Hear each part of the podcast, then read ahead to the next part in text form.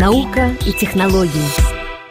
Нина Карель. Открывшаяся 7 ноября в Маракеше Всемирная конференция ООН по вопросам изменения климата должна позволить мировому сообществу перейти от теоретической оценки экологических проблем конкретным действиям. Значительную роль в реализации первых в своем роде соглашений по климату, достигнутых в декабре прошлого года на конференции в Париже и ратифицированных на мировом уровне в октябре этого года, должны играть космические агентства, в частности, французский центр космических исследований КНЕС.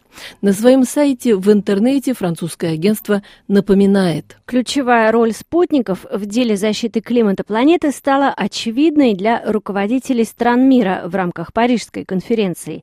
Из 50 принципиально важных параметров, характеризующих климатические процессы, 26 находятся сегодня под наблюдением спутников КНЕС – Агентство создает спутники нового поколения. Микрокарп и Мерлин способны измерять с беспрецедентной точностью содержание углекислого газа в атмосфере, а также определять источник эмиссии.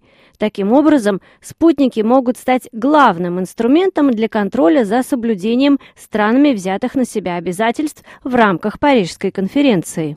Десяток инновационных разработок и проектов французских предприятий представлен в рамках конференции в специальном павильоне. Французские предприниматели максимально мобилизованы, объяснил РФИ представитель патроната Франции Жерар Вольф. On est en ordre de bataille parce COP22, c'est la première COP мы мобилизованы максимально, ведь КОП-22 – это первая конференция после Парижской, где был официально определен курс на дальнейшее развитие с учетом экологической доминанты. Мы здесь, чтобы перейти от слов к делу. Юридические рамки были обрисованы и в ближайшие два десятка лет нам предстоит привести все инфраструктуры мира в соответствии с поставленными задачами. А это значит, что действовать нужно уже сейчас.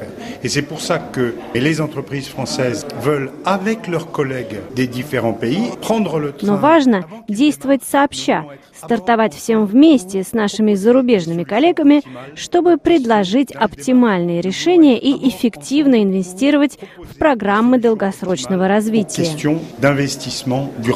Выставка показывает, как используют спутники для сбора, например, информации о грядущих наводнениях. Они фиксируют подъем уровня воды в реках и морях, таяние ледников – с помощью спутников определяют последствия вырубки лесных массивов и пагубное влияние деятельности человека на окружающую среду. Сотрудничеству космических агентств мира в целях обмена информацией был посвящен в пятницу 11 ноября круглый стол. Французская фирма BRL Engineering из города Ним представила в Маракеше платформу, использующую известные сегодня цифровые технологии и биг-дата для обработки спутниковых базовых данных мировых агентств в целях управления водными ресурсами и предотвращения кризисов, потому что глобальные климатические изменения неизбежно добавят к существующим сегодня проблемам социального неравенства проблемы доступа к водным ресурсам.